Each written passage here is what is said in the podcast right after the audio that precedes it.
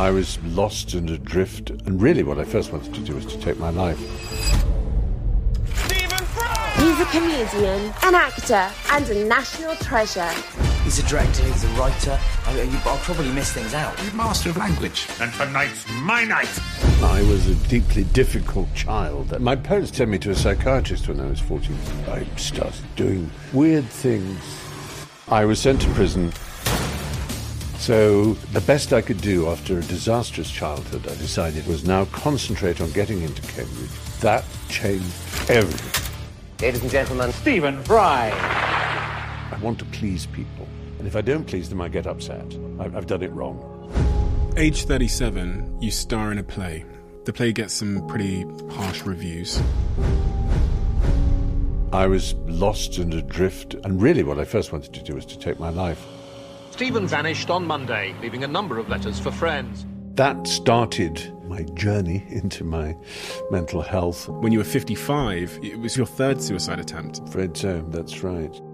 Can you take me back to that moment? Hmm.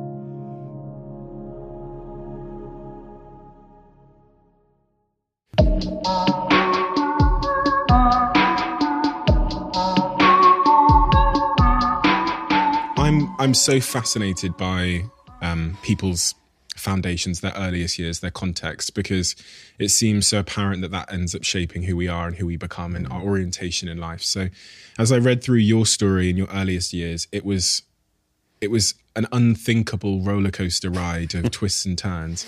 But what do I need to know about about Stephen Fry's earliest years to understand the man that sat in front of me? Well, to use the language of the time, I was a disruptive, deeply difficult, screwed up child. That's kind of the language they used then. And I think to give myself some, I won't say credit, I would probably in later years have been diagnosed as having attention deficit hyperactivity disorder. I was extremely difficult to keep still and I found it hard to focus. I was, I'll say, um, vain as it may sound, I think. Um, intellectually advanced for my age. I was very quick with language and with speech, um, and just seeing things and remembering things in particular. So I never had to revise. And so, in that sense, I had a lot of spare time. But on the other hand, socially, and where it matters to a child, I, I never fitted in or felt fitted in because I was bad at all the things that are valued when you're a child. I, I couldn't catch a ball. You know, I sort of did the the sort of uncoordinated hand clapping method of trying to catch, which is always mocked, like just as you've done. and the cry of unco would follow me, short for uncoordinated and worse, the kind of words we certainly don't use now to describe a, shall we say, a dyspraxic um, figure in terms of you know physicality. I was just, you know, I, I was growing too fast, too tall, and very thin. Hard to imagine now. Uh, and I wasn't musically very gifted, particularly. Uh, uh, and I couldn't draw. So all I had was my passion for language, and, and I loved it, and I played with it, and I told stories, and I tried to make myself less unpopular, put it that way, by, by it was a boarding school. I, I was sent away at the age of seven in Britain, which is not a huge country. It's about as far as you can be from home there. My parents were in Norfolk on the east coast, and I was sent to Gloucestershire on the west um, uh, to a, a prep school from the age of, as I say, seven, which to some people sounds a bit cruel and weird to send a seven year old boy 200 miles from home and just have them there. But you have to remember two things. One, that was what happened as far as I was concerned. My father had gone to a similar school. My mother had boarded since she was four. Um, uh, but that was because she was a Jewish refugee in, in, in England, and her father wanted to hide her away from the impending Nazi invasion. And so that, that, that was a particular reason. But my brother had gone at that age. And of course, by definition, everyone at the school was in the same boat. So you just thought that's what happened. I mean, if you take a child and put them in a cupboard between half past two and three in the afternoon and um, shout at them through the keyhole every day, they'll just think, oh, that's what happens no, and then you welcome them out and give them a big hug and say that was your cupboard time. you know what I mean? Anything you do to a child regularly is the normal world, essentially, uh, until they see other children having a different experience. But so class locked. I guess I was without really noticing it. Grew up in the countryside in a large house, not Downton Abbey, but you know we had gardeners and people coming in to clean and that sort of thing. Servants, I suppose, staff, whatever word you want to use. Um, and it was deep in the countryside. And the other boys that I knew, very few girls, but I did I did know girls, and even they went away to school. So all the boys I knew were going away to school, and the parents you met say, "When are you going off to prep school then, Stephen?" I go, "When I'm seven. and they go, "Very good." Uh, and uh, that was it because I didn't know any other children. I mean, that sounds monstrous, but that's just the way things were. You stuck to your own. Um, it, it wasn't outright snobbery or anything. It just was, this was the world into which I was born. So you don't really question it particularly. And through most of my prep school time, age 7 to 13 is a prep school in, in Britain, I was very disruptive. I passed exams very easily. I tried as hard as I could to get out of any form of physical activity. I gave myself asthma attacks and all the rest of it in order to be put off games because I just hated the particularly rugby and the muddy, cold, horrible things, running and the collision of bodies and bones, and it was just so vile. Um, I wanted to sit and read a book, you know, by the side of the field, and humour, uh, particularly then as I moved to 13 and went to the big school, you know, the public school as it's known, though of course they're not anything but public, they're private. Um, and that that was scary because it's 600 boys um, rather than the prep school's 90. So it's a much less of a little nest and much more of a ooh. But I was 13. And so when you're 13, as you know too well, chemicals start, start to boil and bubble inside you, and things begin to happen in your mind and soul. And um, I was not prepared for the astonishing cataclysm, the catastrophe, the glorious catastrophe of love. Uh, it had never occurred to me that it would, it would be what it was, which is silly because we grow up hearing nothing but love songs. Uh, what did the Beatles do? Go on about "Love Me Do" and "Please Please Me" and and, and "Money Buy You Love" and "Hold My Hand" and everything's a love song. And suddenly, when you fall in love, all those lyrics make sense. And you realize there's nothing else in the world, and nothing else is even slightly as important. And of course, I was in love with another boy, and I was aware that that was probably not the right thing. And it, it threw me out of everything, really. I, I just stopped being able even to pretend to be a normal, well behaved schoolboy. I, I started doing weird things like climbing the roofs of all the buildings, the big chapels and churches and uh, classrooms. And so that was the first school from which I was expelled. I'm, I'm going to compress the story because it gets kind of goes on and on and on. I was then expelled from another one and then kind of another one. And then I left and went to London, left home, went to London. And the, the major problem there was I was in a pub. It was getting a bit chilly. I saw a coat, liked the look of it, half inched it, stole it, and left the pub. And then discovered there was a wallet in it. Oh my goodness. And two credit cards. So I went absolutely nuts around Britain with these credit cards, staying in grand hotels and buying things and traveling and so on. In those days, they didn't even have magnetic strips on the back of credit cards for, for you know, uh, that you, you, just have to roll them on a piece of carbon to, to, to, take an imprint. So there was, it was very easy to use them fraudulently as long as you looked v- vaguely convincing. I, I, was aware, because my father had once lost his Barclaycard, that it was the bank that paid, not the poor fellow whose cards I'd stolen. So I didn't feel guilty in that rather pathetic way we do when we try and square our dishonesty. And, you know, um, eventually I ended up in Swindon, of all unlikely towns. I think I was going to meet a school friend, and the idea was going to go to the Reading Festival.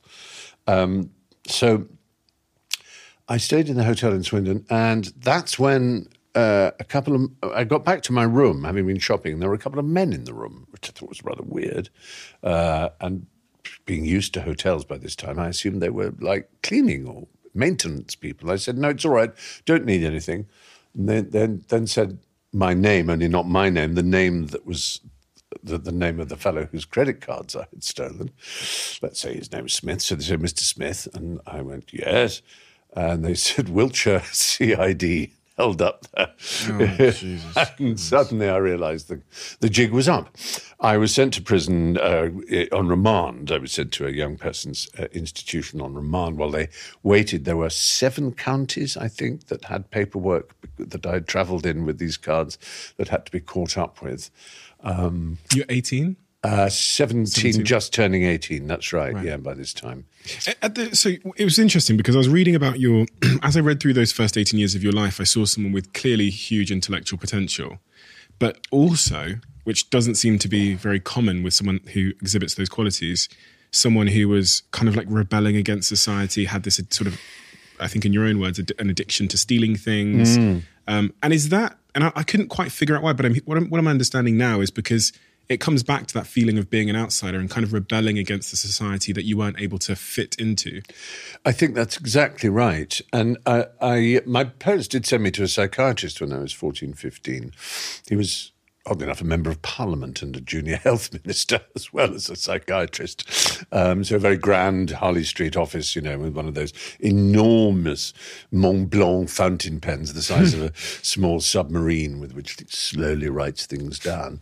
And uh, he was slightly annoyed my parents weren't uh, in the diplomatic service because th- th- apparently the way I behaved and the, and the things I did were very typical of people from unsettled families. Ah, yeah. Um, and, you know, with sort of constantly moving and, and so on. But he, he prescribed me something. And later I found out when I was doing a documentary about mental health, and I went all the way back to my school and spoke to my old schoolmaster, he had a copy of a letter from that psychiatrist in which the psychiatrist had written bipolar question mark um, which i knew nothing about at the time. That was when i was 15 so there was clearly some mental they recognized there was a mental kink if you like. Uh, 100 years earlier it would have been called a moral kink basically. They're just saying he's a, he's a bad lot you know. But uh, we were on our way to being more understanding about children's behavior behavior. But yeah, it's that whole mixture. My love of literature and stories and wanting to be involved in the in the world of ideas desperately to learn more and to understand more and to share ideas. Um, uh, a cheap wish watching Parkinson every Saturday night to be famous, but not sure how how that could happen. It seemed absurd. And a deep, deep, like a like hot lead leaking in the stomach whenever I contemplated my sexuality, this feeling.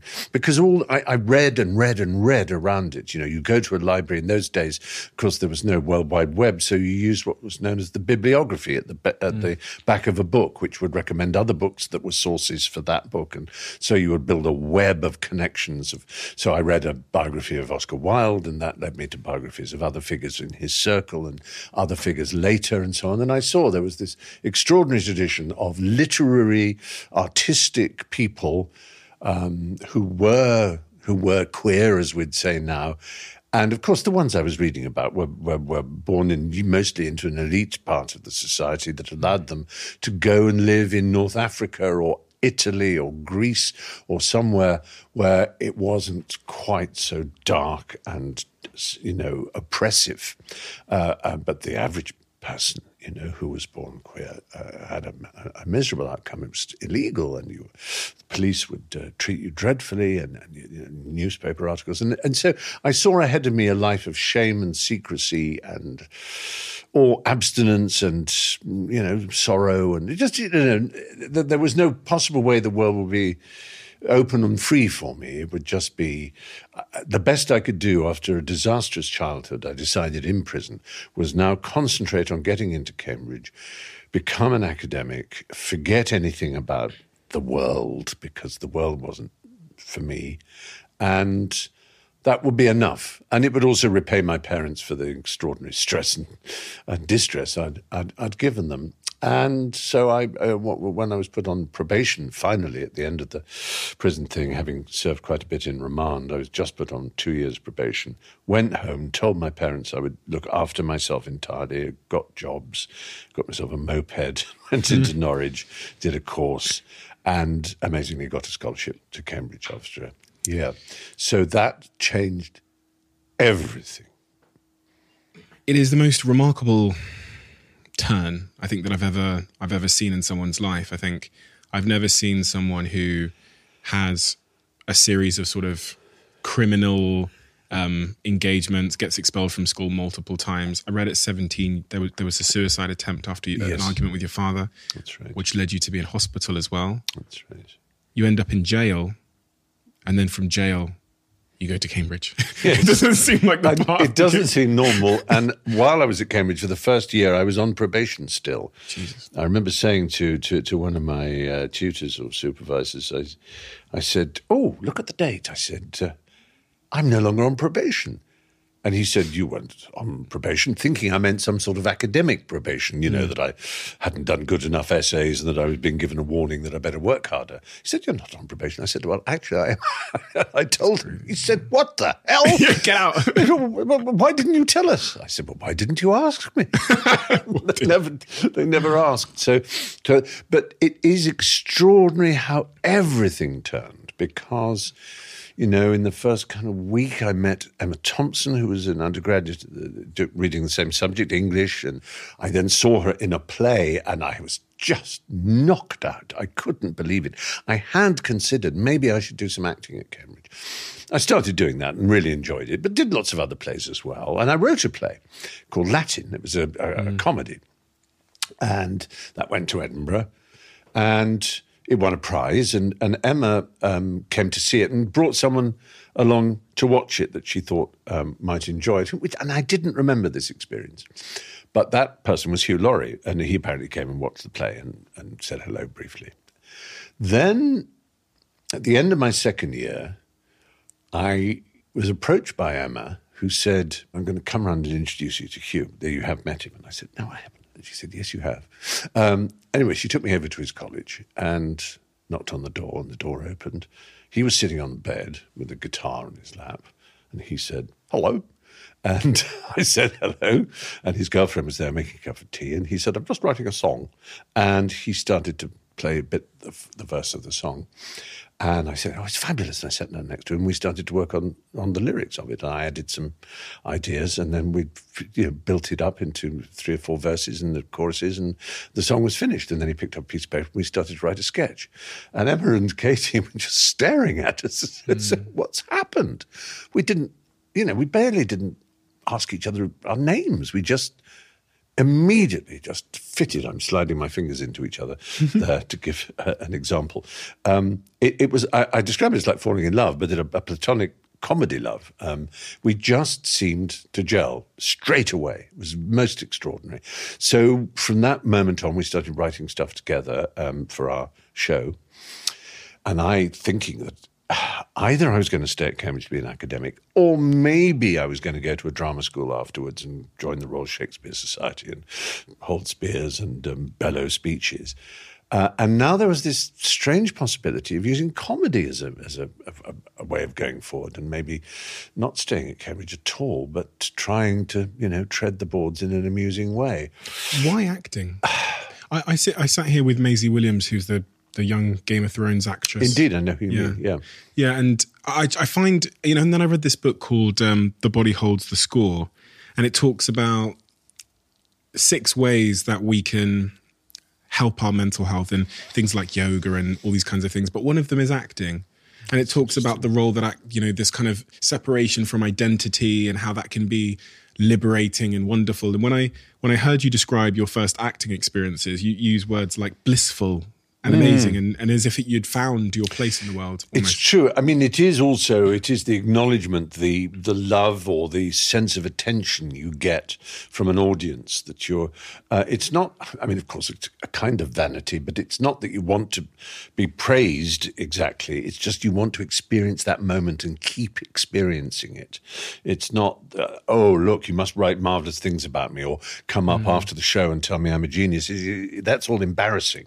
What, what- but but the moment you're on stage and you feel that people are looking at you and not admiring you, Stephen, but that they are, you have won them over. They are following the story of the character you are and they are sucked up into it and you've made it. It's a wonderful feeling. But something even more primal than that, because I can remember when I was very young, five maybe, and my brother was seven, going to a pantomime in Norfolk. And the usual thing happened. Buttons comes out and goes, Hello, boys and girls. Who'd like to come up on stage with me now and sing a song?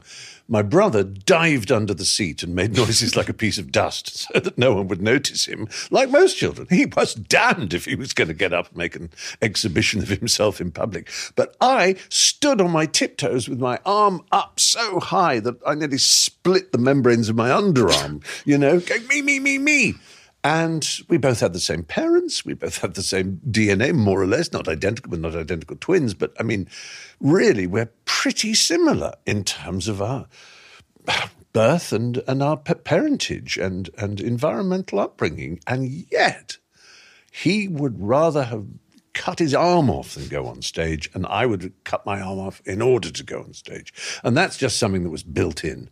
And that was when I was yet too young to be self conscious, to have, if you like, those kind of issues of self worth and, uh, um, you know, wanting to lose myself somewhere else. It was just a, a young show offy. I want to be up there. That's, you know, you see a stage, you want to be on it. Much of what you say about the, the mental health aspect is true, but it is also the case, and I'm sure you've sort of heard stories about this, that even when you're in a very long running play, when you're in the wings for the first night, you know, there's, you are trembling, you are white, your heart rate is really up, and and you step on stage and you do it. But the weird thing is, six months later, if it's a long run, you're standing in the wings. You're, you're talking to the stage management people like that. You're going, yeah, oh yeah, yeah. well, I'll see you after this scene, and you go on. Doctors have done this. They've wired people up. Your heart rate is as high on that night as it would have been on the first night. It's just you've got used to it. Um, the comparison, and it's not a comparison of quality or value, is with an RAF pilot. Every day they, they're, they're, they're flying up like that, and and it's they love it. They just made for it. I mean, it's frightening, and they hate to see their companions killed and and um, and so on. But the awful thing is when it stops. Suddenly the war's over. Every single day you were in a Spitfire, you were facing death, you were doing such amazing things, and now there's nothing. And similarly, you're in a long play. Of course, it's nothing like being in the Air Force. It's of no importance to anybody except other people. But nonetheless, it does cause the similar kind of shakes in your body and the hmm. excitement. And then that's the end of the run. Stop.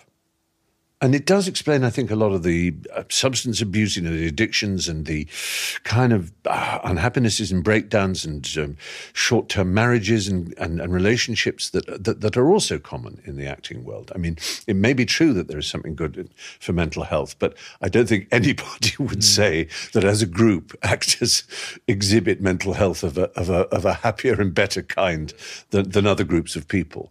Um, So, so you know, it's a, it's a, it's a complicated story, really, isn't it? It's so interesting that that sort of anti-climax. I think I've, we've referred to that before as like gold medal depression. We we tend to set ourselves goals of oh, if, if only I could live in that kind of a village in you know in the south of England, like a quite near a station and nice little house, but not too expensive, and yeah, and then you get it, and so yeah, you live in the suburbs, hooray! Um, oh, oh, maybe that car, that that new one there, that Tesla or whatever, I'll get a, then I'll be happy. You don't literally say, then I'll be happy, but there's a kind of sense of that's all I really want. And each of these goals is met, and it isn't it. As the, as the line of T.S. Eliot, that's not it. That's not it at all. And, and we go through life thinking, that's not it. That's not it at all. There is something in all of us, a whole, a need for connection and love and truth and and a sense of something beautiful beyond. And we can, if you're religious, you call it heaven, and if you're a, humanist, you you you know you call it a full and achieved life um, of of friendship and you know elements of sacrifice and so on. But you know, you know that there's a hope for it. But but if you if you mislabel it and think that it's connected with money or cars or mortgages or jobs or status, you're never happy because of your status, because of things you've achieved. You, happiness comes from somewhere else. And of course, I've yet to meet anyone who can tell you where it comes from regularly, where it can be tapped like some resource. Ah, that's where you get your happiness. We know there's fake happiness from a a blow of a drug or something like that, and that couldn't be a more fake happiness. Um, and there's the happiness of sitting around a table with friends. That's beautiful, fleeting moments with friends and family where it's all working and people aren't shouting at each other and you can just look at each other. I, I, I was at a memorial service and, uh, for, for, a very dear friend, the composer Leslie Bricusse, you know, who wrote Feeling Good and uh, Pure Imagination for Willy Wonka and uh, Goldfinger and a lot of great songs. He was an amazing songwriter. And uh, and I remembered I had this diary entry when I was just getting to know him when they, there was a party.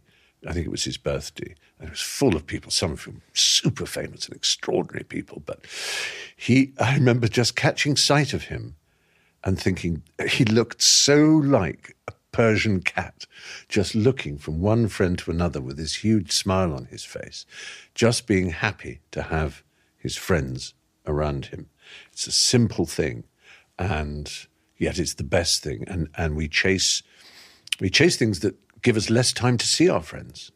We, we, we, we, we chase work targets and we chase journeys and holidays and things with individuals and so on. But and I think we grow away from it. I think the older you get, the, the, the, less you appreciate friendship, which is really sad. When you're in your 20s, you tend to do things as a group. Mm. You go on holidays as a group because you haven't yet got married and pe- partnered off and paired off. So I don't know if you agree with me, but I do think maybe that one of the, one of the jobs of getting older, well, I'm convinced it, one of the jobs of getting older is not to become gnarled, you know, like a tree.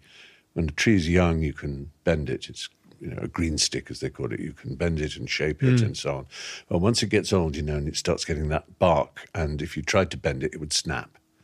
And and we become a bit like that. Coming back to the the, the, the first point you said there about the goals we should be striving for, I found that really interesting. If not, if not striving for a gold medal or this thing or that thing, how does someone you know listening to this now? What kind of goals do you think would protect them against that gold medal depression? What kind of orientation? It's an interesting point, and of course, I, I, I, you know, obviously understand that there are people who need to meet goals in order to pay debts, and you know that there are certain amounts of money they have to have to pay for their heating and their mortgage and all, all the rest of it. And I'm obviously not suggesting that that's valueless because you need to keep a roof over your head and everything else. But in terms of one's own personal sense of fulfillment and self worth and achievement. Um, I'm more and more convinced that it comes from how you treat people and how they treat you back and how you how you would try to be a better person. I know it sounds really silly. I'm not a religious figure at all, um, but but I'm very interested in religions, um, and I can understand that in some cases religions help cement a sense of community I, where I don't like it is where it's exclusive, of course, where you have to buy into a certain set of ideas and uh, so, called truths in order to be part of that community. But I can understand how looking at a wider sense of, of life, and it's really about when you're falling asleep at night, and this may just be me. Can I fall asleep at night and feel I've been a, a reasonably okay person that day? Is this someone I have to apologize to next morning? Did I was I short and sharp with someone? Was I a bit mean? Was I lazy? Did I did I lie and because I wanted my own way there? Um, and, and it's not suggesting I'm a saint and I always manage it to, but I do have a very loud voice in my head. Philosophers call it a deontic or deontological voice, this sense of obligation that is a peculiarity, it seems, of our species. As far as we know, the image I always use because they look so cheerful, an Amazonian tree frog perched on a branch with its big grin isn't thinking, oh God, I was a terrible Amazonian tree frog yesterday. I really let myself down. I was mean. I was unkind. I must try to be a better Amazonian tree frog. What we admire about animals is they spend 100% of every day being themselves. And we as humans are fully aware that we don't. We are not fully ourselves. We lie, we hide behind, we pretend, we fail, and we judge ourselves. Now, that peculiarity of humanity has tried, people have tried to explain it in different ways. Obviously, the Genesis myth is that it, it, we ate a fruit. It gave us the knowledge of good and evil and the sense of shame of our physical selves, all, all, all those things that separate us from animals. Because humans, since we were cognitively conscious have been aware that we're animals because we can see that we defecate and eat and sleep and mate just like other animals and sometimes very quite close to the other animals if we depending what part of the world we live. But we can also see that we have these other things that animals don't who gave them to us? Where did they come from? What do they mean? And how do we live up to them? Are they a curse or a blessing? Do they make us mini gods or do they make us the playthings of gods, a cruel kind of, you know, little as flies to wanton boys to the gods are we. They kill us for their sport, as uh, Webster put it. And, you know, so, and, and those, that's, those oldest questions still, still really obsess us, particularly now, of course, because in the age of AI, we're, we're able to be gods ourselves. We, we, we are making sentient beings, and we will have to decide whether, like the Greek gods, we give them fire or deny them fire, and um, maybe they'll kill us. But will they have what we have? This sense of, I try to be good? I mean, you try to be good, don't you? Try my best. Yeah. I fail. Yeah, you fail. Yeah. It's right. And, and, and we all like that, but we don't pay much attention to that. And yet it's the most extraordinary thing about us.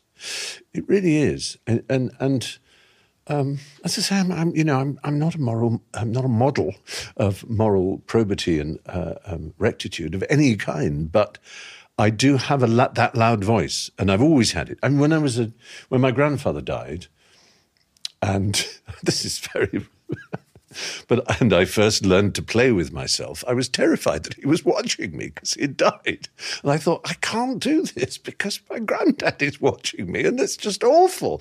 And in a sense, that in there you have it in one image. That's what humanity's been cursed with since our birth. The big daddy in the sky is watching you and it's, and it's making you self conscious and you're holding back from your true nature because, oh, I can't do that in front of God, you know. Mm. And um, somehow we have to square that and give ourselves permission to be who we were born to be and allow ourselves to live the full lives that we feel that we're on a journey to, but accept also that we will feel that we let ourselves down and that we're guilty of this and guilty of that. It's a you know very tempting to be more like you know someone like Samuel Beckett and the absurdists and just say there is no meaning to any of this. It's absurd. Life is absurd and meaningless. I know uh, very well that in, in philosophy there are very very few professional philosophers who believe in free will. Hmm. But we all live as if free will exists, and we all have to live as if we are accountable for our actions. Otherwise, society falls apart. But if deep down we know that that, that really there is no free will, uh, I mean, the most extreme examples are, in, in a sense, the easiest to see it. What, uh, a psychopath is, is not just a murderer, but it's a murderer who is cunning and who plans coldly their killing. Mm-hmm. They choose to kill. So you may say they're the most evil kind. But no one on this earth has ever chosen to be a psychopath. It's a condition. You don't. It's like saying, "Oh, he's an asthmatic. We must, we must, uh, we must lock him up." Well, you don't choose to be asthmatic. You don't choose to be psychopathic. The case of psychopathic, you're harming a, a lot of people and causing misery. So clearly, we've got to find a way of removing them from from the natural orbit of humanity. But you know, it's this. I, I don't really know what I'm now talking about, but I'm having fun. on that point, on that point of the psychopath, how how possible do you think it is to really change um, who we are? It's a bit of a strange question, but at our very core, good question. past the age of you know 18, you know the the imprints have been made into our character, our identity, our sense of being, our search for validation, as you've described, and I've seen through your story and mine. How possible is it to change who we are? And are we anybody? Or are we just a, a byproduct of our sort of DNA and our experiences? That's such a good point. I mean, we are. In, a, in that sense, we are a story, and the story is uh, is um, a, a mixture of, of, of different elements, um, and a story is a myth. It's it doesn't happen. You know, it's a bit. I'm sure you've read the, the Noah Yuval Harari, Yeah, yeah, that yeah. wonderful chapter where he just sort of proves that Peugeot doesn't exist. It's a myth. You know, it has a symbol, it has a people working for it, but it, there is no such thing as Peugeot. There's a Peugeot car, but that's not Peugeot, and, and and so on. And similarly, there is us. Um, now, if I cut my toe off, I'm still Stephen. I'm just Stephen. I'm missing a toe. If I cut my head off, I'm dead. So obviously, you know, I'm the remains of Stephen. But if uh, if I start in, start cutting more and more bits, when do I stop being myself? It, it's it's it's such a an extraordinary idea. We're aware of our own self, and unless we have particular problems uh, on the neurodiversity scale, for example, uh, we also fully understand other people's selves and that they have a self and that therefore they'll have their own will and their own desire and the chances are their appetites will be similar to ours so you know if we're both not eaten for a day and someone brings in a tray and there's a, a cake on it, we'll look at each other and we'll know we each want that cake. You know, we've projected into the other's mind. I mean, in the most simple way, theory of mind you know, shows us that. Um, but uh, what that self is, how it can be in any way quantified, it can't be removed from the body, as far as we know. I mean, obviously, there are superstitions and people talk about astral projection and so on, but there's no evidence that's ever been done. Um, you can, in a metaphysical way, reach yourself into other people's selves even after you're dead. Shakespeare does that every day to different people reading his sonnets, or uh, or, or Jimi Hendrix or John Lennon does, whoever. You know, I'm reached by David Bowie when I turn on Starman. I feel his self is connecting with me. His art, yes, his poetry, his vision, but also the self. He talks to you. That's what art does, and and and in, in that sense, you are immortal. Indeed, that was Shakespeare's obsession. So long as men can live and eyes can see, so long lives this, and this gives life to thee. You know, he was aware that there is there is a way that we communicate beyond language. Um, the, the actual sound in the throat of, of words being said, vibrating the ear, is one way for language to get into us. The other, a very recent invention, only 5,000 years, is, is reading characters on a page uh, uh, um, and writing them. Uh, but, the, but the other way is, is more, is, is harder to understand, isn't it? But we do connect with people who are dead, who are away from us, um, whom we remember. And there are their self is as real without a body as the self of someone who has a body. So, in that sense, there is an immortality, but it's held together by communal memory and by means of communication like print. And, and if they die, then the, the selves of the past die as well, don't they? Since you were a young man, at the core of you, what do you think has actually changed? If I went to the very core of you and I could I could see it, I don't know, in a hold it in my hand, what would be different at the very core of you between the age of, you know, 20, 25 and today, let's say? I think I'm much calmer. I think I'm more accepting of things. Um, I feel less need to prove myself. It may, not sound like that the way I've been rattling on. Um, I, I of course have found um, a kind of permanent love. I, I, kind of. That's very ungracious, but I got married nearly eight years ago, um, and that that has changed things to, to, be married, especially talking about that child early on who knew he was gay and, and saw ahead of him only a life of exile and shame. The, the, the, the prospect that I could ever actually be married and live happily, and, and for it to be of no big deal to anybody. I mean, there must be people, I suppose, in the world who think it's disgusting, but you don't often bump into them. Um, so that, that, that's made a big difference, and uh, I'm ambitious only for an ex- if there's an exciting project like this film. I told you I'm learning Polish uh, at the moment to to to, to to be in a film. And I'm, I'm very excited and ambitious about the film, not because I want it to win awards and be a huge success, but because I really am. I haven't done anything quite like it for a very long time, and so that's a, a, a thrill. Um, and otherwise, I you know, I suppose I just I don't need. I don't need to connect to people in the way I used to. I used to be slight, uh, really shy enough to need cocaine to stay up at night and to go to parties. There was, you know, quite a few years of that. Fifteen years. Fifteen years of that. You've done far yeah. too much research, Cocaine, damn you. Yeah. But yeah, and and I mean, I look back at it and I think I, I, cannot believe I was such an ass. But on the other hand, there are friendships I made that I don't sort of regret, and things I discovered and learned about myself, and so on. But m- mostly, of course, it was a very, very wrong course. Fortunately, not a fatally wrong course, either in literal terms or in terms of career. But um, I realized that I am a very, very quiet domestic soul. I don't like going out. I don't like parties. I, I, I, said, I said to my husband a couple of years ago, I said, I don't think I've ever met a person or read about a person that I hate as much as I hate parties.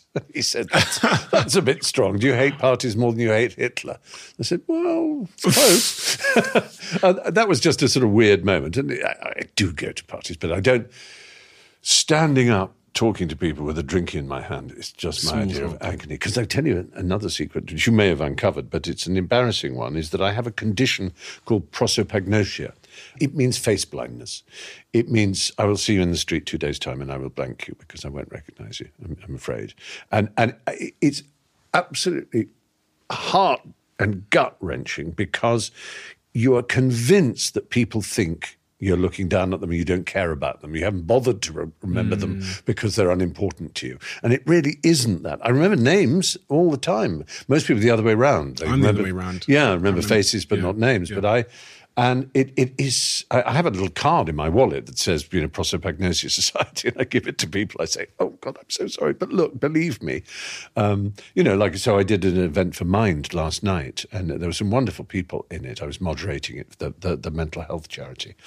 And I, I, was thinking in the cab on the way home, I said, if I see any one of those people, I, we had this wonderful conversation, the chances of my recognizing their faces are so low. It's awful.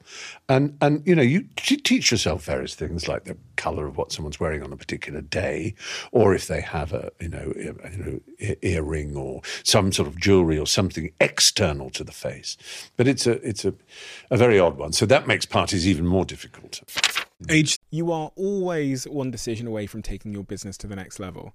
And a decision that's helped me to transform my business is moving over to NetSuite, who I'm excited to say are a sponsor of this podcast. If you don't know already, NetSuite is the number one cloud financial system bringing accounting, financial management, inventory, HR into one platform and one source of truth. It's reduced IT costs because it lives in the cloud, so you can access it from anywhere. And the cost of managing and running multiple systems because it's in one unified business management suite. My team and I don't have to worry about tasks being manual and clunky and it means that I can be more efficient and to focus on more important things like bringing you the best episodes and guests on this show. So I become one of the 37,000 companies that have already made the move over to NetSuite. NetSuite has extended its one of a kind flexible financing program for a few more weeks, so head to netsuite.com slash Bartlett for a free product tour. Back to the episode. 37, you star in a play, mm. which again called Cellmates, I believe. That's right. Um, the play gets some pretty harsh reviews. to, Hmm. to say to say the least, from a lot of the big newspapers as such. Um, and that's another real low mo- moment in your life where. Hugely so. Can you take me back to that moment? Yeah, it was pretty grim. I mean, I, I we, we'd done previews of it in Guildford and maybe what Guildford and Richmond, I think, before coming into the West End, into the uh, Noel Coward Theatre as it is now, the Albery as it was, I think. And I was with Rik Mayall, whom I loved, and sweet, funny man. He was brilliant and, and, and charming as always. The rest of the cast were nice. It was written by Simon Gray, a British playwright, and he also directed it. And I was playing George Blake, the spy, the British spy, uh, who was sent to Wormwood Scrubs and then amazingly escaped. Um, I was never comfortable in the play, and I was beginning to feel lost and adrift and deeply unhappy, and I couldn't understand why. The play wasn't that much of a disaster. I mean, it had good audiences, and they applauded at the end. And some people said, "Yeah, I don't think it's his best play," but it was a lot. You know, it wasn't an absolute catastrophe, shall we say? At this point, because it's important context, you, you're well established. Yes, You're, you're yes, In your in in writing, in Yes, in things like Blackadder and Jeeves and Wooster and, and Fry and Laurie had happened, and, and, and my books had you know, been selling. So I was, you know, in the, in the public eye, I was well known. Um, and anyway, one Saturday, there was a Saturday night. Uh, I guess the press night had been on Friday or something like that. So we then had a Saturday night. And then on Sunday, there were the Sunday papers, of which I saw some, and some of which were deeply unkind to me. And, uh, and that that did make a difference. I mean, I, I've said I didn't go just because I didn't like the reviews. It, it wasn't wasn't entirely that. That would have been a bit weak, uh, uh, and and certainly was a weak thing to have done anyway. But uh, it was a whole concatenation of something wrong in my head. I just suddenly saw myself as in the wrong place, doing the wrong things, and I wanted to get away from everything I knew. Um, and really, what I first wanted to do was to take my life. And I, I did run the car engine in the lock-up garage of, of, of the flat where I was in London, and then realised it was a catalytic converter and that it wasn't really going to do much harm to me. And then there was stuff of it, and I was just coughing a bit, and um, uh, and and That's quite a significant decision to make following. I know. I know. I just wanted out, really. That's it. I just, wherever I was, I wanted to be somewhere else. And, and if it was nowhere, that would be, that would be, a, at first, that was the most perfect place to be. I just didn't see the, as anybody listening who's had the misfortune and the terror of considering taking their life, suicidal ideation, as it's known in the trade, as it, they will probably concur with me that there comes a moment where you just start saying to yourself, "What's the point?" It's a strange phrase because you know you could say, anyone could say it at any point, but there's some moments when when you say it, it seems so truthful that there is simply no point in anything around oneself, and that's how it seems. Uh, anyway, so I got in the car and drove to the south coast to Dover, I think it was, or no, Folkestone, and got on a, a, a ferry to Zeebrugge in, in Belgium, and then ended up in Bruges, in Bruges, like. Uh, like Colin Farrell, and Brendan, and um, I uh, then wandered a little further east into Holland and then into Germany and Hanover and Hamburg. And you didn't tell anybody you were. You were No, going. No. And this was 93 or so. There was no World Wide Web as such. It was just beginning to happen. Tim Berners-Lee in Switzerland was beginning to develop the, the, the World Wide Web. But there were these things, these, these things called commercial online servers like CompuServe and America mm-hmm. Online, rather than direct kind of internet connections. And I had been connected to those for, for some time, and I'd taken my computer with me, I guess. So I was in a hotel in Hamburg, and then I got a message from my friend Hugh, who said, "Old fellow, you must come home. um, be in touch at least." And so I kind of sent him an email on this CompuServe thing, and I agreed that the it was nonsense. I had this in my head this idea that I would go up from Hamburg and Hanover up Schleswig-Holstein, which is the border with Denmark and go up into Denmark. And somehow in the north of Denmark, I would sit on a rock in a thick white pullover with a pipe clenched between my teeth, writing impossible poetry and teaching English to, to, to Danes and be forgotten, you know, and just live the rest of my life there. Total fantasy. Um, but no, Hugh, Hugh said, come on, it's fine. Come home. We really want to see you. Everyone wants to. Uh, and so I, I drove back overnight to to Amsterdam, and my father had, had got a flight to Schiphol, and we, we met in a hotel in in, in Schiphol, and um, then got a flight, little little aeroplane back to to Southend. And What did you say to your father that day in Amsterdam when you met him?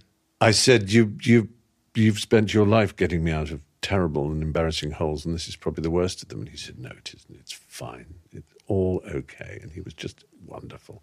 I watched a news report of your um, absence. Really. Yeah, I watched it upstairs before we had this conversation of the, I think it was maybe BBC News or one of the big stations that reporting that.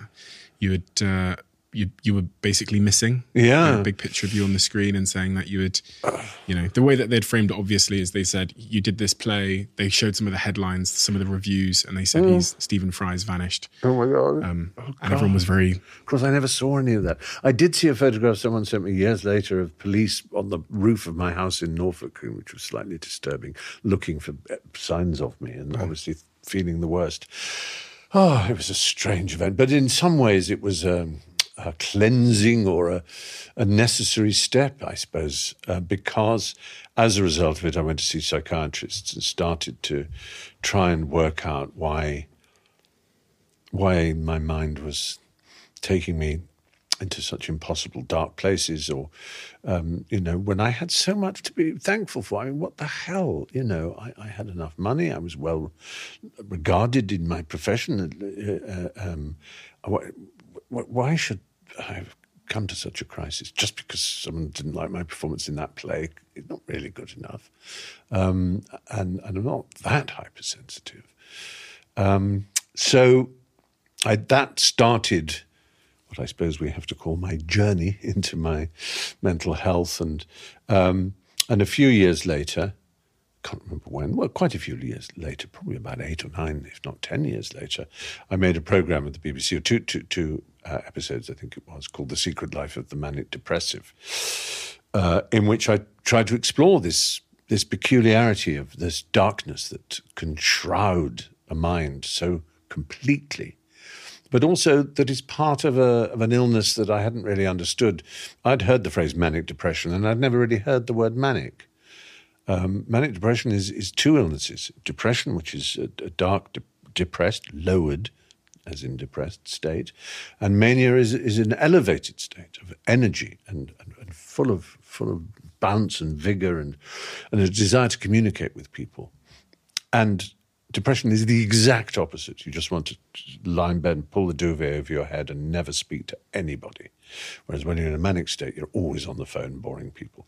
So there are two poles, and hence it's also known bipolar. There's the, the, the one pole of, of, of mania, hypermania, and the other pole of a, of a depressed state. And so I wanted to find out more about it, and that's where I went back to school and discovered that the psychiatrist, when I was a boy, had written bipolar question mark. And I discovered that so many people lived with this problem. And I also discovered something quite extraordinary because I asked everyone I spoke to, I, I did a little button with my finger. I said, I'm drawing a button on this table with my finger. If you press this button, you will never get a depressed episode again, one of those awful, terrible depressed episodes. But nor will you get a manic episode, one of those heightened, elevated, jubilant episodes. Um, do you want to press the button? And almost none of them wanted to press the button. And it, and, and it, it reminded me of a thing that W.H. Auden, the poet, had written about don't take my devils away, or my angels will fly away too. And, and I don't know whether that's a true thing, but it's a fear that we have inside us that even an illness like like manic depression and how serious it can be is part of us and, and gives us a, a secret power, gives us a, something extra. Um, it's dangerous because because it is um, highly. The word doctors use is morbidity. In, in other words, you know, pe- people, especially if it's undiagnosed, if you start finding that you're crashing in moods and becoming miserable, and, and, and everyone's finding you a pain in the ass, or you're absolutely wild and full of crazy plans and you know buying things you know going on shopping sprees or being sexually exhibitionist or inappropriate. And but people find that even more annoying. Um, and if you don't know that it's actually an illness then you just mask it with alcohol and, and, and uh, narcotics of one kind or another. And they mask it pretty successfully, but they have their own problems, to say the least. And people can then slide down and leave their families. Their families can no longer tolerate their, their substance abuse, for example, and they, they, they end up on the streets. And then there's a lot of discovery for them to know that they first have to get off the substances that, that, that have been masking the problem and then to face the problem. And, and it's a really, as we know now, a huge endemic problem, it seems, in, in, in our culture and country. Amongst young people, it's expressed with a rash of self harm that is, is just so, so upsetting to see children uh, uh, uh, hurting themselves. And, and, and if you ask them why they do it, it's, it's always the same answer. It's, it's to, dis, to, to displace the other pain inside them. It's because the pain in there is worse. So you do that to take away from it. And that, for a child, is, is just heartbreaking to imagine. Post diagnosis mm. of um, manic, manic depression, what were you advised to do and what did you do to make life better with the understanding now and the awareness that you had this condition?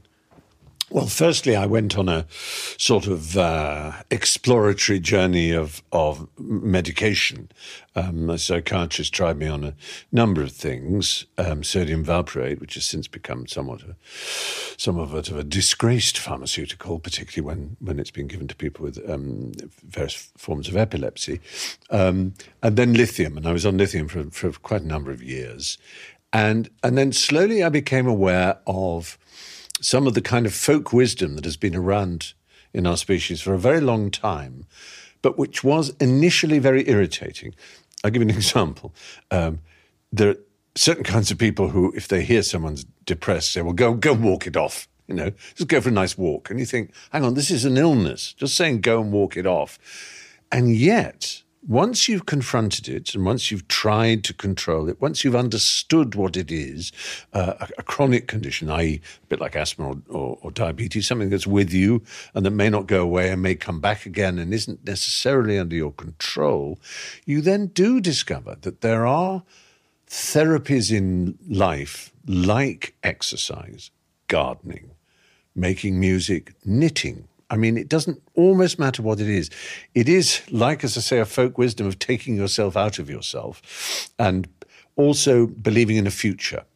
It's incredibly important. The first thing I did, I think, that was a breakthrough for me was that I lost some weight. I mean, I'm always fighting weight, but I was really pretty, pretty big back then. And I managed to lose about four stone.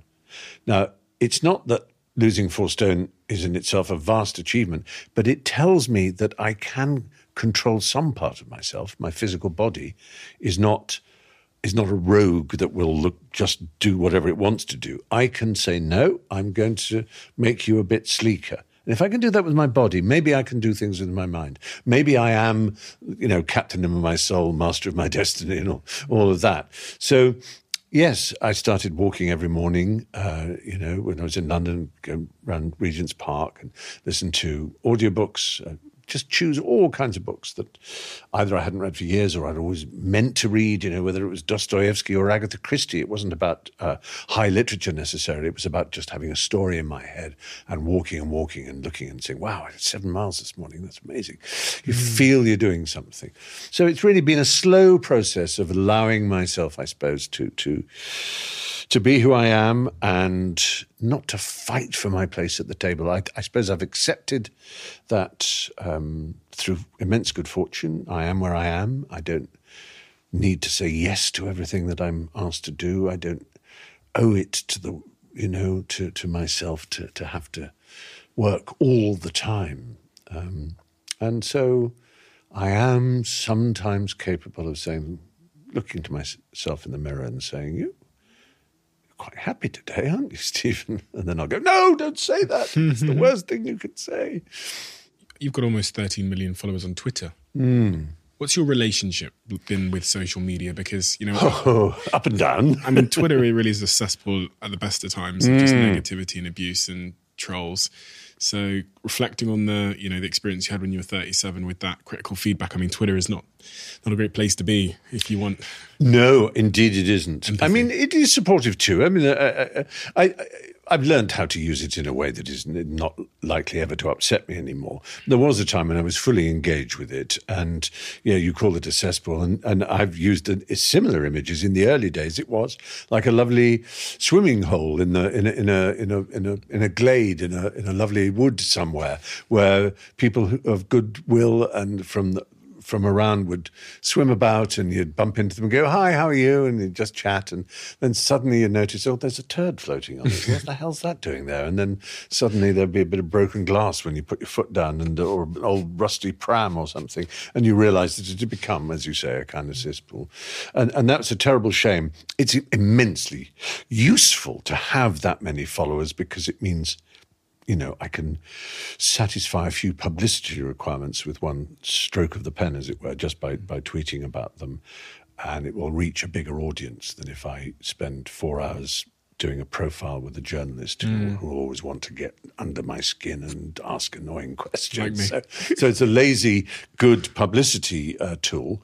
Um, I'm I'm slightly worried uh, that that I don't know that I may have to leave it if Elon Musk takes over. I'm not sure that I want to be involved in his Twitter. It doesn't sound like a nice, happy place. Um, I, I mean, I'll consider. I might just simply stop using it in any other way except to post things for charities or, or work that that you know. But rather than engaging people, I just I'm not sure I want to see some of the tweets that float up from the kind of people that Musk encourages. I mean, that I may be wrong. It, it, it, and it's not that I want it to be a left wing thing, not a right wing thing. I mean, I'm fully, um, uh, of course, aware that it should reflect society uh, uh, as much as possible. But uh, um, do you know what I wanted to do in a, in sort of way is Go on one of those. Doesn't Piers Morgan do something? Is it GB News he does, or one of those things? Yes. Um, And you, you, I've sort of wanted to go on now. You'll have to hold your ears now. Sort of was go. Hello, how, how are you, you old cunt? It's fucking great to see you, you cunty, cunty, cunt, cunt. And him to go. Sorry, you can't say that. Oh, I thought this was the home of free speech, isn't it? I thought I thought this is the fucking home of cunting free speech, but it isn't. Oh, so free speech is negotiable. There are bits that you can't say and bits that you can. You know, because that's that's the point. I mean, free speech is, of course, important, but it's not. It's not the end point. The end point is human beings living together in peace and harmony and happiness as much as possible, without war and violence and envy and resentment and bitterness and or starvation and poverty and all those sort of things. Hmm. That that's the end point. point, and it's probable that that end point is better arrived at if we live in a society where you're free to speak and share ideas and think freely and you're not told what to say. So, in that sense, free speech is very much one of the key things on the way to it. But for some people, key speech has become the end point. I want to live in a society where I can say anything.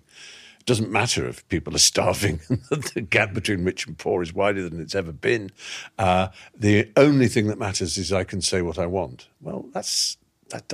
I just don't think that's what John Stuart Mill and all the original figures who wrote on liberty and free speech. I don't think that's quite what they meant, and I don't think it's what I see as the the you know the be all and end all. But um, so you know, I'm worried that uh, there will be a rise in the kinds of anti, you know, kind of racist and transphobic and, and indeed anti feminist on the other side, and all kinds of other nastiness will prevail. And Musk will go, yeah, that's, that's what we call free speech. I'm a free speech absolutist, he called himself. It is. It, I mean, it is concerning. It is concerning generally. I, I've made the decision that I just don't. I don't tweet, so I just mm. post the podcast when it comes out, and that's it. Yeah. Because you know it's a losing battle. You referred to like pieces of shit floating past in the in the once lovely lake, and then a piece of glass. I'll end up having an argument with a piece of shit, and I don't, or a piece of glass, and I just don't want to. I, I think the, what, what what I think of is like if at school you're um, captain of the chess club, and you put the team up on the notice board and you pin it up on the notice board, and you then go away. Mm. What you don't do is put the notice up and then hide behind a pillar and listen to how people respond to it. It. Oh, I see the. Ch- oh, what's he put that up for? He's a wanker, isn't he? And all that. You know, I mean, just put your notice up and walk go, away. yeah. yeah. And I, now, to the credit of Twitter, you can have settings where one of the settings I have on my Twitter feed is that I can't see any tweets. Pers- tweets directed at me from anybody who hasn't got an email address verified, hasn't got a phone number verified, doesn't have a profile picture. Brilliant. So I, I don't get many tweets because you know it very filters out a smart, lot of the, the stuff. So my, my notifications are, are pretty nice. That's you know they're pretty straightforward, and it's because it, in the past it has been a distraction. I don't want to fall into holes, uh, you, you know, and spend hours of my life wasted trying to chase down a troll. Yeah, Um, exactly. With this journey of mental health, I know you're you're the president of Mind, Mm-hmm. I believe, which is a Mm. phenomenal charity that everybody um, everybody probably knows for the, for the work they've done and the important Mm. work they've done over the last decade. Is mental health has risen in public sort of consciousness. Um, I one of the things that I think about a lot is how the battles we fight for our entire lives. There's a, sometimes a frustration around our inability to cure ourselves of those things. So, you know, I sit here with people or I speak to young people and I, even in my own life, I've come to realize that a lot of my like real deep battles, maybe they'll never come a day where they're cured. With my traumas, these, you know, the ways that I react to certain things, my triggers, maybe they'll never be cured. Um, and as I read through your story, even up until 10 years ago, I could see that you were still having moments of real lows, Yeah. real depressive lows. Uh, You know, I listened to, I think, a podcast episode you did where you said when you were 55, it was, your, I believe, your third suicide attempt in your life. Yes, Fred Zone, that's right. Yeah. No, no, I think, I mean, it is in that sense what doctors call chronic, like asthma. You, you can, you know, have an inhaler on you and usually be sort of safe and you know what you're allergic to, what triggers an asthma attack. But you never stop being an asthmatic. And the day could come when you least expect it. When, of course, it's always the day you've forgotten your inhaler, where suddenly you just get this enormous attack and you can barely breathe. And it might have been 10 years since you last had such one. I'm sure anyone listening who has lived with asthma will know, know what I mean. And, and it's a bit like that with, with, with you know, you, you've, you, at your peril do you think you've conquered it? You, you are living with it and coping with it and managing it. And most of the time, one manages it, but sometimes you you hear it the the the, the you know the the hoofbeats uh, back in the uh, in your brain of of the coming storm, and you do everything you can to avoid it and tell friends now. I mean, that's it's so much easier said than done. I I, I have a, a theory. I call it my genital wart theory. Is we we all say how important friends are. Gosh, we need friends. Friends are the people you can say anything to, aren't they? But actually, they're not. If you had a genital wart. Um, you wouldn't show it to your best friend. You'd say, "Oh, oh Tom, here, have a look at my blonde. There we go. Shut up." Similarly, you wouldn't show it to your mother, you know, or to your sister, you know, and that's family. But you show it to a stranger, a doctor. So can you look at this and tell me if it's normal or all right? And they'll go, "Oh, that's fine, don't worry," and you feel okay. So if that's true of some little physical part of yourself, it's also true of the, the mental part of yourself. That although you have family and friends who are supposed to be there for you, it's actually very difficult, even though you know it's the right thing to do, to share with them what you're thinking. It's very hard. And they'd be upset nearly always when, when you have a crisis. If it, it gets as far as suicide, obviously, even more so. But only, they, they say, Why didn't you come and tell me? They're actually angry with you. You know I'm there for you. Why didn't you come? Well, because I was a general wart in my mind, as it were. And, and I- you just feel, and you have to try and overcome that. But yes, it, it, it, I have to be aware it won't necessarily go away. It's, it's, um, uh, the, the other thing I often say is it's, it's, it's like the weather, and and and um, the weather is real. You know, you can't ever say, "So I'm going out. It's not really snowing, and, and it's not a blizzard outside. I'm going to wear a t-shirt." T- t-shirt. You you have to accept that the weather is real, but you also have to accept that you didn't cause it. I didn't make it snow. It's it, and and nor do you have to uh, sort of welter in the problem of thinking, well, that's it. It's snowing now. It's going to snow for the rest of my life. It's always going to be cold. It will actually pass. Again, nothing to do with you. You can't make it pass. And those are the storms in your head. The mistake is not to think it's real. Ah, I'm just imagining it. No, it's really raining in your head. It is. Oh, what did I do to make it do this? You didn't make it rain. It's not your fault. And oh, it'll never go now. It will. The sun will come out. You don't know when. It's not under your control. Those are three things. They're not absolutely hooray, but they're just enough, if you cling on to them, to make you realize sort of what's going on, that it's out of your control, that it's real, and that it will pass. And what is the mind's? You talked about the hooves of the horse coming. Mm. Is there is there words associated with with those moments? Is it because you said earlier on about what's the point? Yes, one of the narratives. That, is often the one. What is the point? And it's also just a.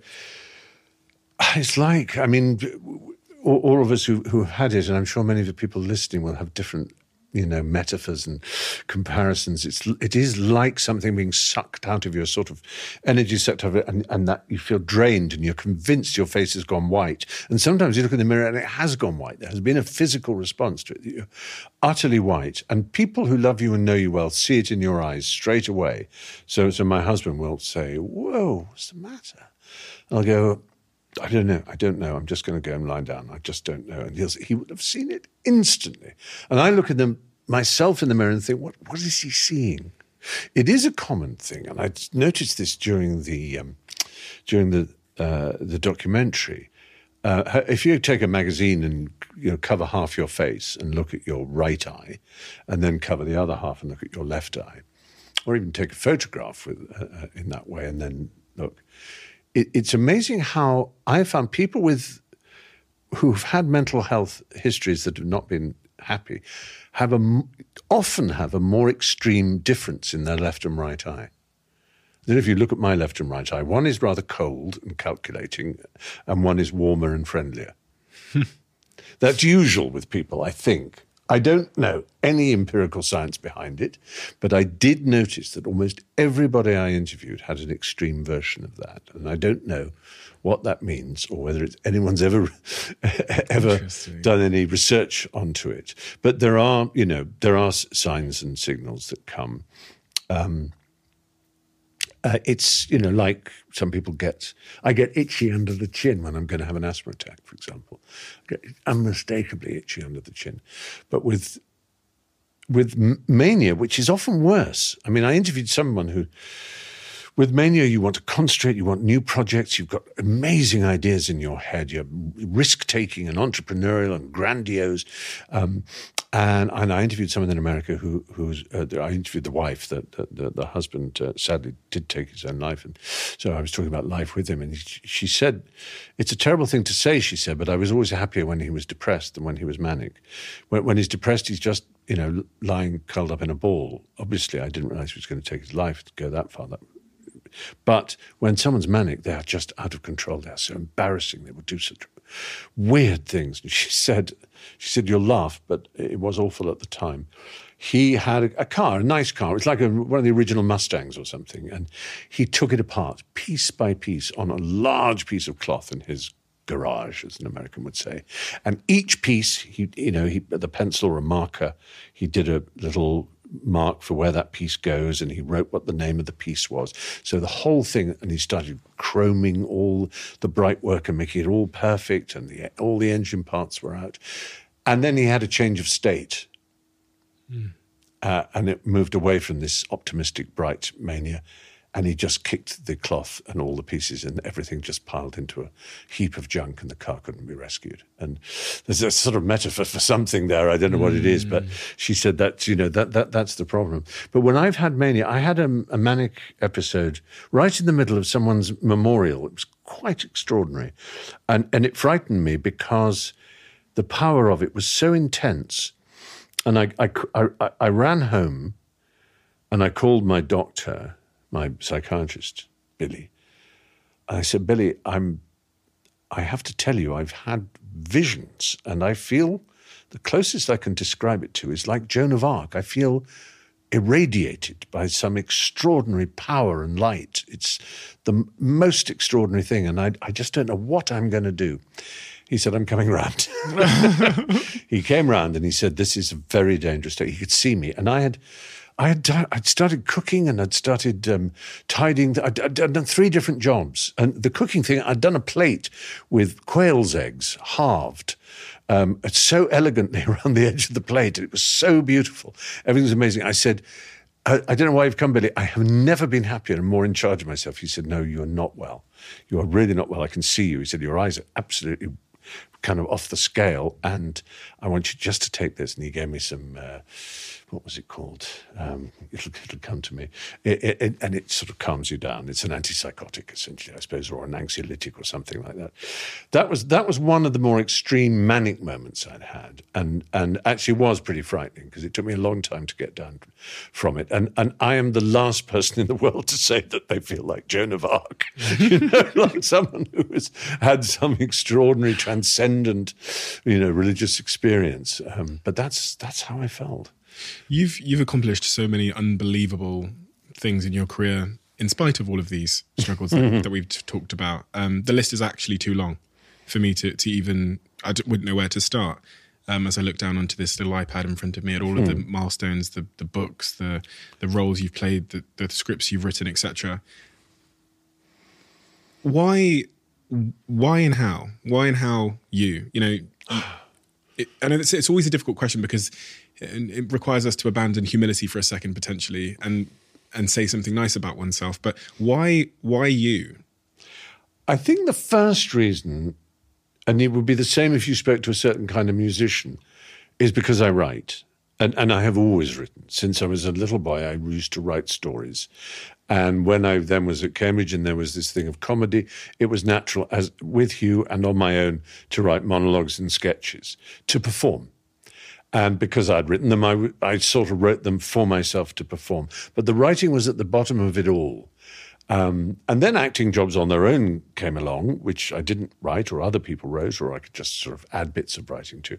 But I was always a writer. And if you look at musicians, the reason we venerate Bowie and Elton John and you know Leonard Cohen, whoever it is, they write their music. Doesn't matter how fantastic their voices are. Yes, we love Nat King Cole or someone who is just a beautiful voice, but the pantheon of great artists are those who create their own work by they write it. They write the songs. They last forever if you write the song paul mccartney or whatever you know. I mean you, you just think even something like when you see that postcode lottery and that who's that knocking at my door? And you think that's paul mccartney when he wrote that. Cannot mm. have been thinking. But he wrote he, and every day he writes to this day because it's that's what he is. That somehow that's the voice in him telling him that's what real work is, is the writing and the creating. And I love acting and I love presenting and um, reading audiobooks and, and things like that. Immense fun. But the real work is always sitting in front of the blinking cursor and and and, and writing things, um, and everything else is is gravy and fantastic gravy at that. Not because it's easier, um, and and you know I'm not sort of saying uh, acting is easier. It's just for some reason in my head, you know, the Protestant work ethic, the Jewish work ethic, call it what you like, is the one that says you know, sitting alone, concentrating until bubbles of blood fall come out of your ears. That's work. Acting, as Shakespeare called it, is play. He was a playwright and he called actors players. Do you think we're all artists? This is a really good question. And I always used to say no. I, I, I was very friendly in the heyday, well, I still am, uh, uh, with for example, Damien Hirst in, in, in, the 90s. I was very much an habitué of the Groucho Club and, uh, and, and, and, you know, the Tracey Emins and the, um, and the Damien Hirst would come in along with the Oases and the Blurs and, the, and so on. It was very much the, the, the place where those incredibly energetic and, and, new kinds of artists were, were, would assemble. And, you know, I'd get drunk with uh, Damien a lot. And I would sometimes say, I want to be an artist. And he'd say, You are an artist. Anybody can be an artist. I said, No, they can't. He said, What do you mean? I said, and I would say, I'm an, I'm an entertainer. I'm frankly a bit bourgeois. I, I, want to please people. And if I don't please them, I get upset. I, have done it wrong. For, for, for me, the aim is to see delight in the face Uh, but, but for you, it's to make something that matters to you. And if it disgusts people or horrifies them, you can, you're often full of glee. Uh, it's not you deliberately make them to hate it. Uh, there are enough people who love it to make you extremely rich. At the time, he was only slightly rich, but now, of course, he's worth a huge amount. Uh, and I said, that's what a real artist is. And my other artist friends, not, not all from that same generation, Maggie Hambling was a wonderful painter uh, uh, in Suffolk, and she's done my portrait several times or whatever. And she's a real artist. She, there's a toughness about her, a refusal to compromise, an absolute what's central is her and her work, and that's true of artists. Artists are bloody minded; they bite the hand that feeds them. I'm pretty easygoing. Uh, if a you know a commissioner wants me to do something, I'll ask him how, how he'd like it done. I'll try and put my my own voice into it, my own tone into it, but I don't have the artistic drive to make it something out of me. There's a fantastic confidence and supreme almost contempt for society that artists have. Um, and that's why they're so unpopular with the Daily Mails and the bourgeois people, because they don't please. They don't provide what is comfortable or easy and what people would like or pretty or, uh, you know, it's always, oh, doesn't, it's disgusting, throwing a pot of paint into the public's face. That was said 150 years ago. Um, you know, it's always been thus. And artists are special. I think. Um, I mean, I like makers or, or, craftsmen, artisans, you know, that, that who, who make beautiful things, whether it's shoes or uh, you know Tom Daley knitting a nice pullover, whatever it might be, is is a beautiful thing to see. But art is, to me at least, and it may be a, a part of the kind of education I've had and that has privileged art above all things. But art is special to me, and it has a special place and does special things. Um, it, it, usually very simple and and that's the that's the genius of an artist. We die. We, the flesh, this case we have, dies and rots, and we know this, and mostly we don't particularly like to be reminded of it. Artists find it the most fascinating thing in the world. So even if it's Van Gogh with showing the petals falling off the sunflower, there's death in there. And as for Francis Bacon and indeed uh, uh, Damien Hirst and, and, and, and almost all painters, they paint death they paint the truth about what we are becoming. And painting is sometimes the last bastion against death. I'm going to make something permanent because everything else dies. That's, uh, again, that's Shakespeare's sonnets, you know. This will last. Everything else will die, but this poem will stay here. I made something permanent against death, decay, entropy, all the horrors of of the universe that, that drag us down. You know, my nipples are dropping two inches every year as, as gravity takes hold, and it will for all of us. And and art keeps them propped up, if you like. I I very much I've been going back and forward about this point about art because I've realized as probably as I've got older that um, expression in some artistic form, whether it's knitting that jumper like Tom Daley does, mm. is so great for our mind. Absolutely. And, and um, you know, you've talked about a few things there, even when you're talking about social prescribing. Just some way to express ourselves through the medium of music or painting or creation seems to be. Mm. It seems to be so human and so innately um, important to to all of us. Mm. Um, but at the same time, I hear what you're saying mm. regarding artists and their conviction to create from their own perspective versus to conform. Yeah. Yeah. I guess I guess maybe the difference there is that's a, being a great artist. yes, I think it's true. Yeah, there are there are qualities and degrees. Yeah, um, there's a spectrum of. I mean, there are there are people have tried to define. I mean, an artisan, a craftsman, can make the same thing again and again identically, and it's genius. They're, mm. they, you know, they're making four chairs. Each chair is is the same. An artist never does the same thing again. They they might have a theme that they do. So you you know you can get a lot of artists who, you know, uh, who who who like to paint a particular subject. Um, whether it's Bedlington Terriers, famous mm. Scottish artists used to do, Craigie Aitchison. Um, um, he liked to do little Bedlington Terriers, and he liked. There's usually a star somewhere, but everyone is different. Everyone is a is, is a variation on a theme, whereas an artisan is happy to make things that are perfect and the same each time. Uh, a craftsman, and but they're both good for the mind. In fact, probably being a craftsman is better for the mind. There's, I remember Rowan Atkinson said to me once years ago. He's a very wise man, and indeed, and thinks a lot. Very, very, very thoughtful. And and he said, and I'm sure he wasn't the first to say it, and there are many different names for this. He said, but it only ever works on stage if you are relaxed. But it only ever works on stage if you are concentrating. If you concentrate without being relaxed, you're just stiff and you're trying too hard. If you relax without concentrating, you're all over the place.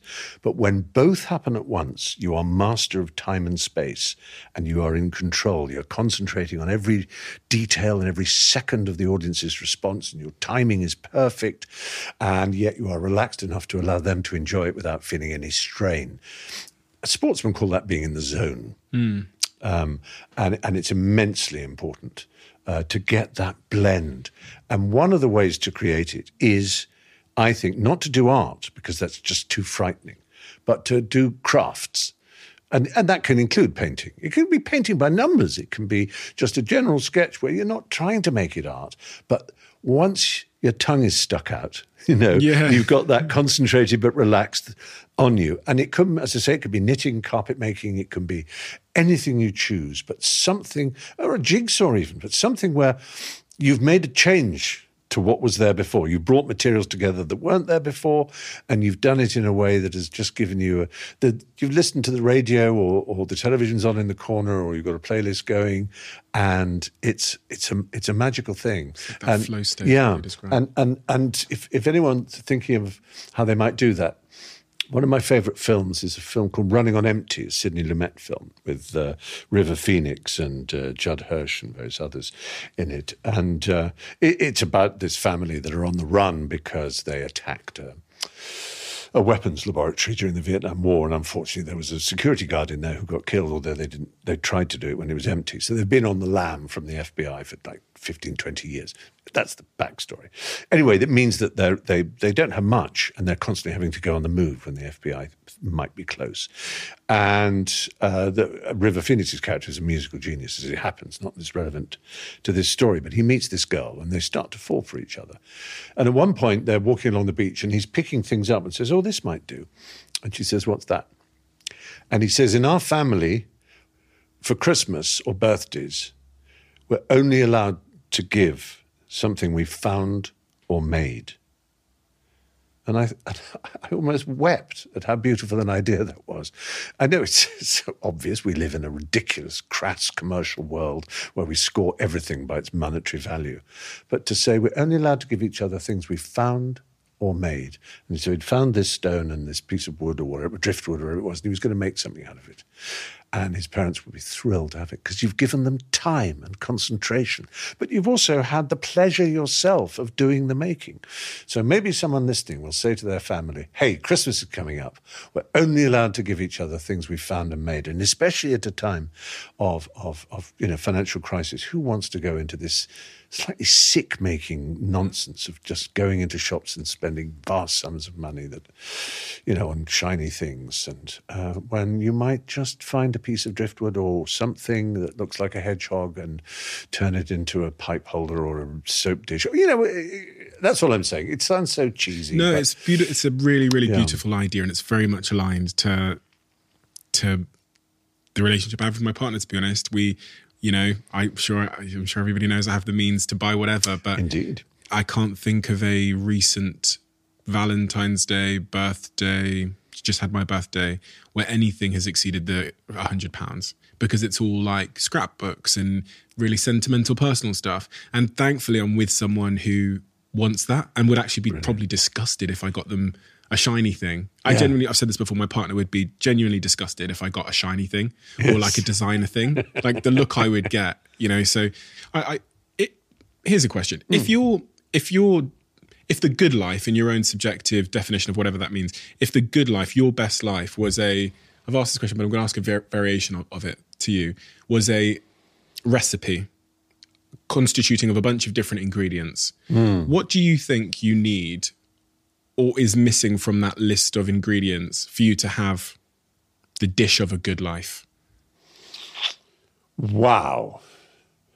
That's an amazing thought. I mean, there is a part of me that obviously feels, I say obviously, that feels in another world, if I'd timed things right, I might have had children.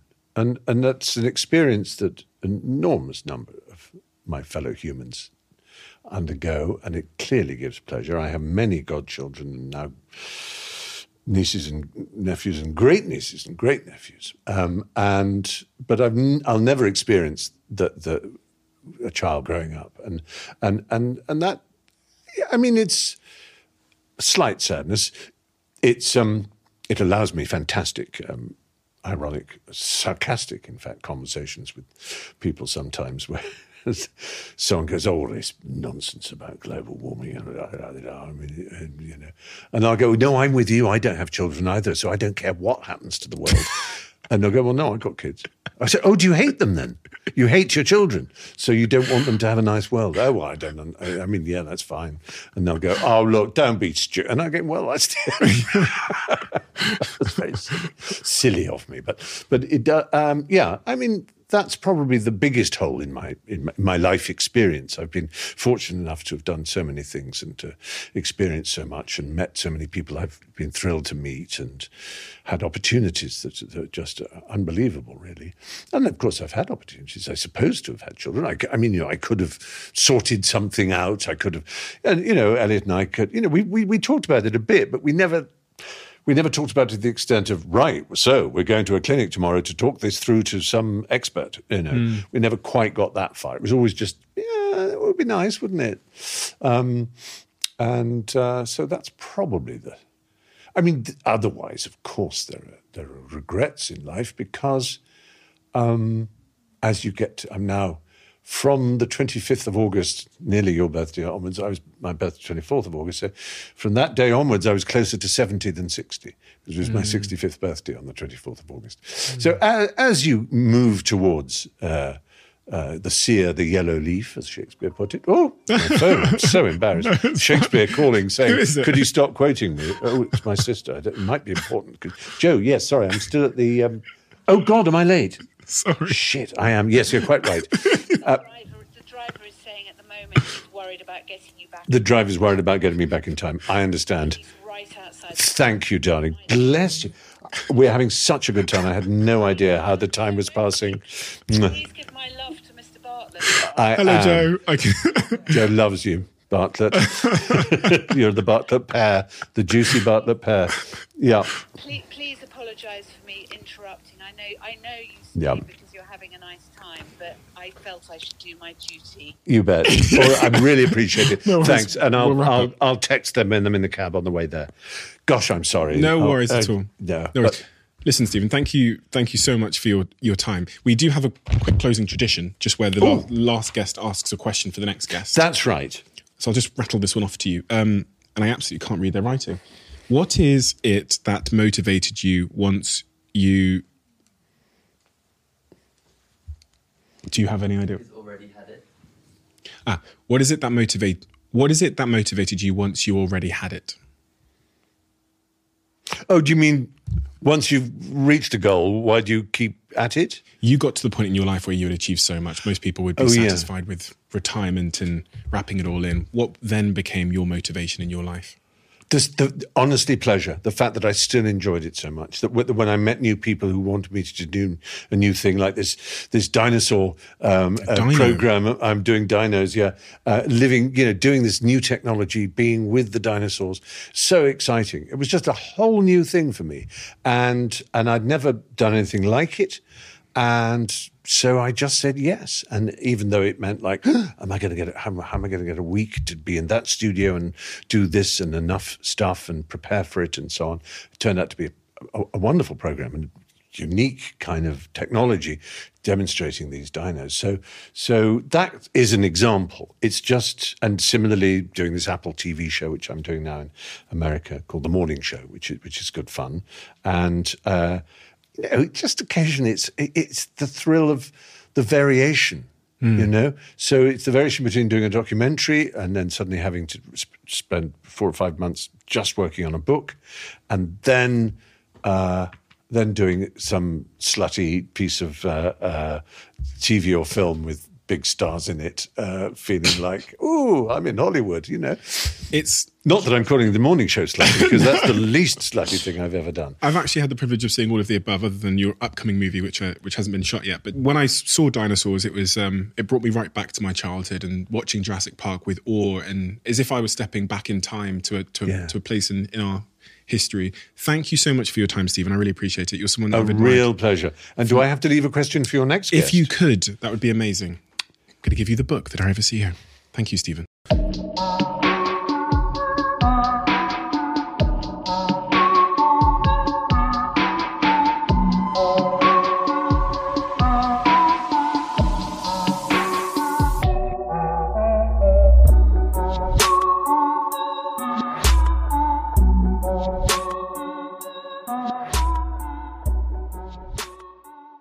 You are always one decision away from taking your business to the next level.